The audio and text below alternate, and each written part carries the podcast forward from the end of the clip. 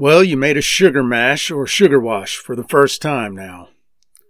You patiently let it sit and do its thing, or sort of. If you're like me, when I made my first batch, you patiently let it do its thing by checking on it every four hours for about a week. but now it's time to make the magic.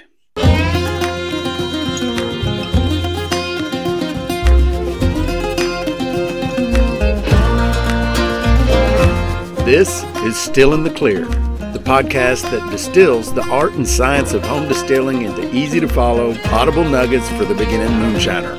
This information is for education and entertainment purposes only. You could even call it fiction if you want to. Home distilling may be illegal in your area.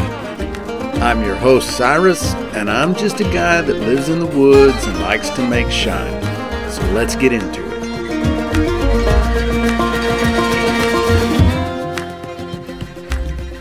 Before we get started today, I want to remind you about The Mash.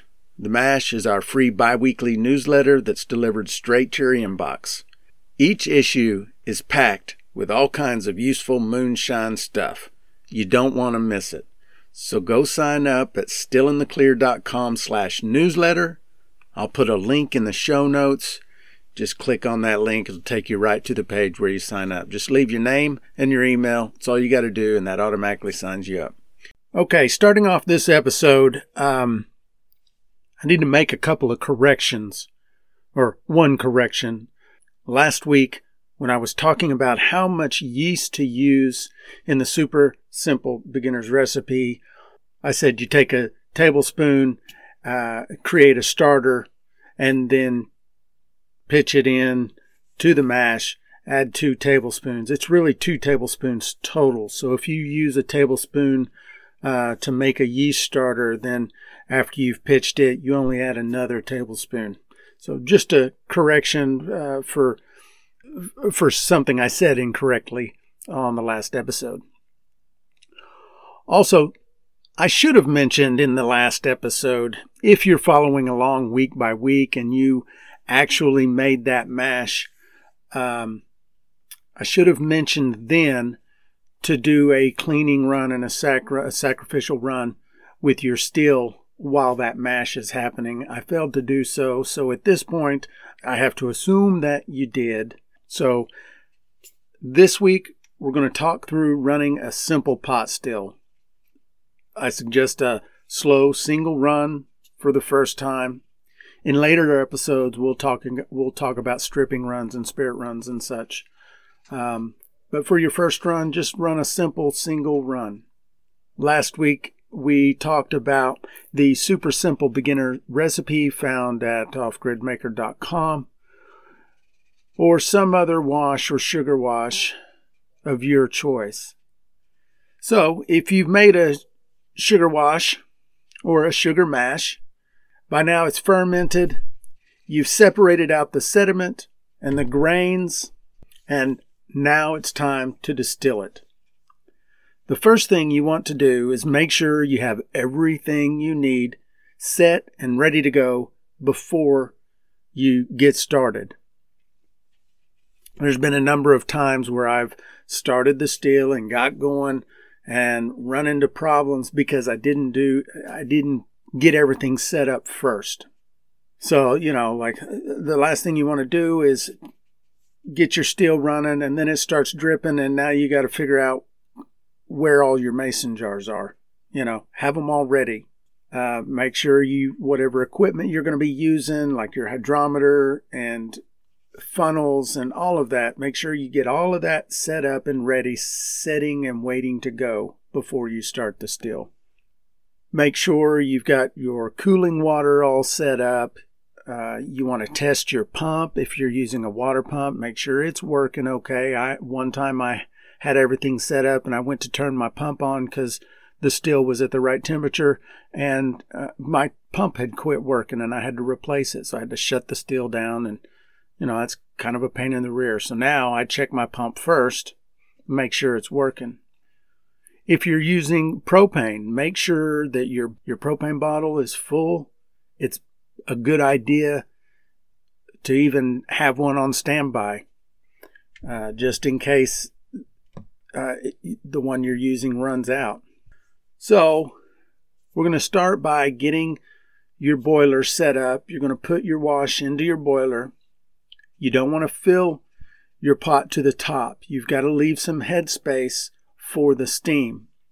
If there's too much wash in your pot, um, you increase the risk of your still puking during the run. Um, and I guess that can lead us to this week's Shiner Speak. We're gonna get knackered. I tell you what, boy, man, I want to get all messed up and just blew our mind. It's a three cheeks of dang old wind, man. What is puking?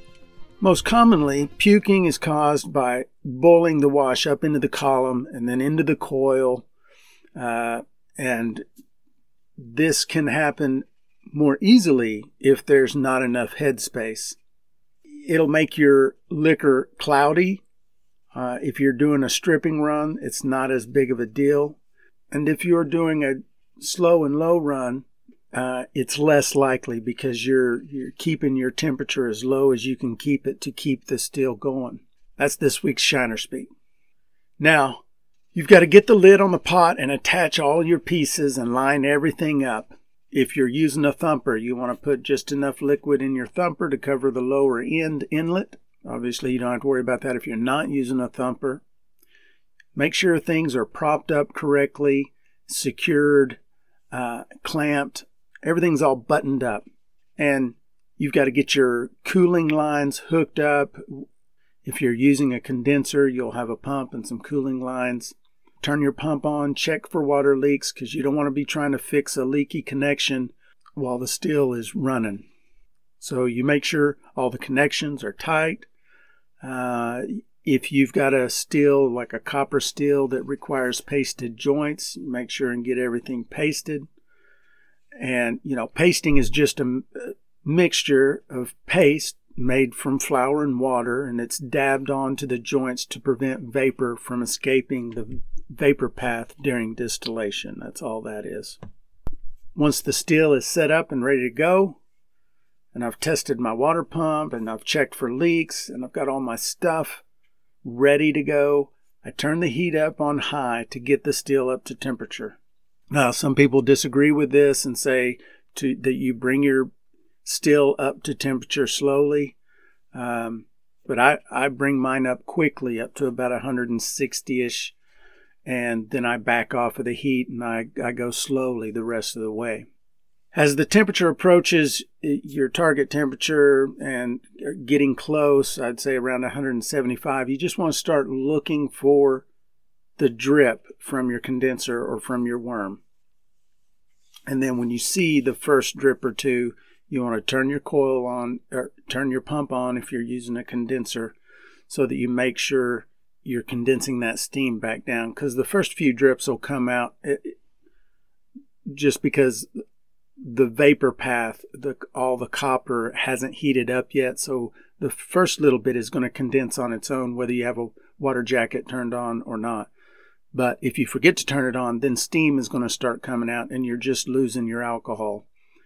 Uh, so make sure and turn your pump on as soon as you start seeing the drips. This is when we can start paying attention to the relationship between temperatures and cuts. Um, I've provided a basic cut chart at stillintheclear.com. Uh, I'll put a link in the show notes. And keep in mind that every still is different and every wash is different, a little different, and your tastes are going to be a little different from other distillers. And so a cut chart is just a place to begin. It's a place to start learning how to make your cuts. So uh, as you make several runs and you're making cuts and you're separating your cuts into pint jars or even smaller jars if you want to, the smaller you can separate uh, the smaller portions you can separate your run out into, the more precise you're going to be able to be with your cuts.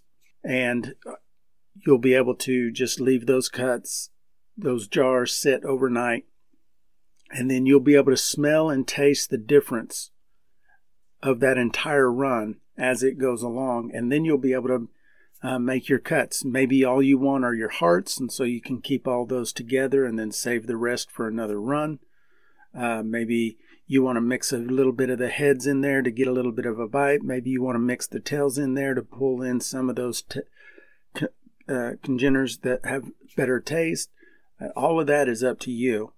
Um, the critical thing is that the foreshots have just got to be, you don't do anything with the foreshots except maybe you want to save them because they make a pretty good degreaser. Uh, you know, you can clean some engine parts, clean out a carburetor for a two stroke or something like that. But the foreshots do not go back into any run. You don't put them in your thumper. Uh, you either toss them or you save them as a cleaning product, and that's it. And not, so that's the most important part. And then the heads and the tails, you can drink them or you can leave them out, and that's really a taste preference. So you'll learn all that as you go. And like over time, you take notes about your different runs and you'll become familiar with your still and your tastes, and you'll get to the point where you can make your cuts just by smell or by taste, and you won't have to separate out every jar like you do in the beginning. And so here are the basics about the cuts. The foreshots are the dangerous part. They need to be discarded. And a good rule of thumb that I use is four ounces for every five gallons of wash is your foreshots. Now that's a little bit steep, and some of those, some of that is going to include heads. Uh, but you know, for me, it's just better to be safe than sorry. So, eight ounces for 10 gallons, 12 ounces for 15 gallons, and so on and so on. Next, you'll have your heads, um, and they'll they'll be the highest proof. They can also contain trace amounts of methanol at benign levels. Heads are often blamed for hangovers, and I don't know about the validity of that statement, whether that's true or not, but I've heard it many times. Heads also have the sharpest bite. Now, after the heads, you have the hearts, and that's the good stuff. This is the cleanest whiskey that's going to come out of your still. Some distillers will only drink, will only use the hearts. Uh, but again, that's a personal preference. And the tails are the end of the run where the proof starts dropping off. There can be a lot of flavor in there. Uh, some people like the flavor, some people don't like the flavor. You have to pay attention to how deep you go into the tails. They start to get oily from the different congeners. The combination, like esters and ketones, acids, can be what gives really gives different whiskeys very distinct flavors. And so there are a lot of distillers, even commercial distillers, that, that will go into the tails for the um, to to mix with the hearts to get a distinct flavor. And so that's really the basics about the cuts and cuts are just something you will just kind of learn as you go and you will make them to your preferences. The heads and the tails you can uh, save for later use in another run. Um, you can use tails in a thumper. A lot of guys do that. There's different things you can do with heads and tails, and we can get into that in later episodes. So that's really the basics of running the still, and you just you just run that still slowly and it can take a long time it takes as long as it takes and that's it so it depends on how how large your still is you know how much wash you're distilling at one time it depends on the size of your lines it depends on what your abv is so there's you can't really say how long it's going to take to run the still. It's just going to take as long as it takes, and you just need to plan all day. You know, I've, I when I do a low and slow run with my pot still, it can take 12 hours, so it can take a long time. And then when you're done, you just uh, clean up your mess and get ready for the next one. A lot of times, too, I have while my still is running because really you just need to babysit it and you don't want to leave it alone for very long. And when I say very long, like if I have to run into the house um, to carry some of the some of the stuff that's already come out of the still, I'll go ahead and carry it into the house. And uh, a lot of times, Mama will proof it for me and, and things like that. And I get nervous just walking into the cabin, and I feel like I've got to hurry up and get back out there to just babysit the still. There's been times when my water pump quit working in the middle of a run and I wasn't paying attention and steam started coming out when it and you know because it wasn't condensing the vapor back down into liquid and I hadn't caught it. I let my bucket I, I have a pump that sits inside of a bucket and I have to continuously keep make sure the water level in that bucket is good. I have accidentally let that run out of water. So it's just a babysitting process. My suggestion is don't leave it while it's running. So that's the basics of running the still. There's not a lot to it, especially if you're just running, if you're just making a single run with a basic pot still. It's really simple. And we'll have other episodes where we talk about reflux stills and some of the other some of the different ways to run a still. But as a beginner, do a single run with a simple mash recipe or wash recipe and get some homemade liquor. And you know, if you don't like it, you can always throw that liquor in with the next batch. But just get a win under your belt. You can get excited about that. Oh, I was saying earlier, and I almost I, I forgot where I was going. The a lot of times while I'm babysitting my still, I'll also be making another mash, getting some uh, another mash ready to ferment. So, you know, it's not a total waste of time. So that's another thought. Don't forget about that cut chart over at stillintheclear.com. It's just a good place to start. It is not the end all be all for making cuts but it gives you a reference point, it gives you a beginning point, and then you can start making your preferential changes as you go. So that about covers the basics of running the still. Well, that wraps up this week's episode. I hope you enjoyed it. Share this episode with people you think might enjoy it. That would be much appreciated. It'll sure help our show grow. And don't forget, doing is improving. Have a good one. Talk to y'all next week.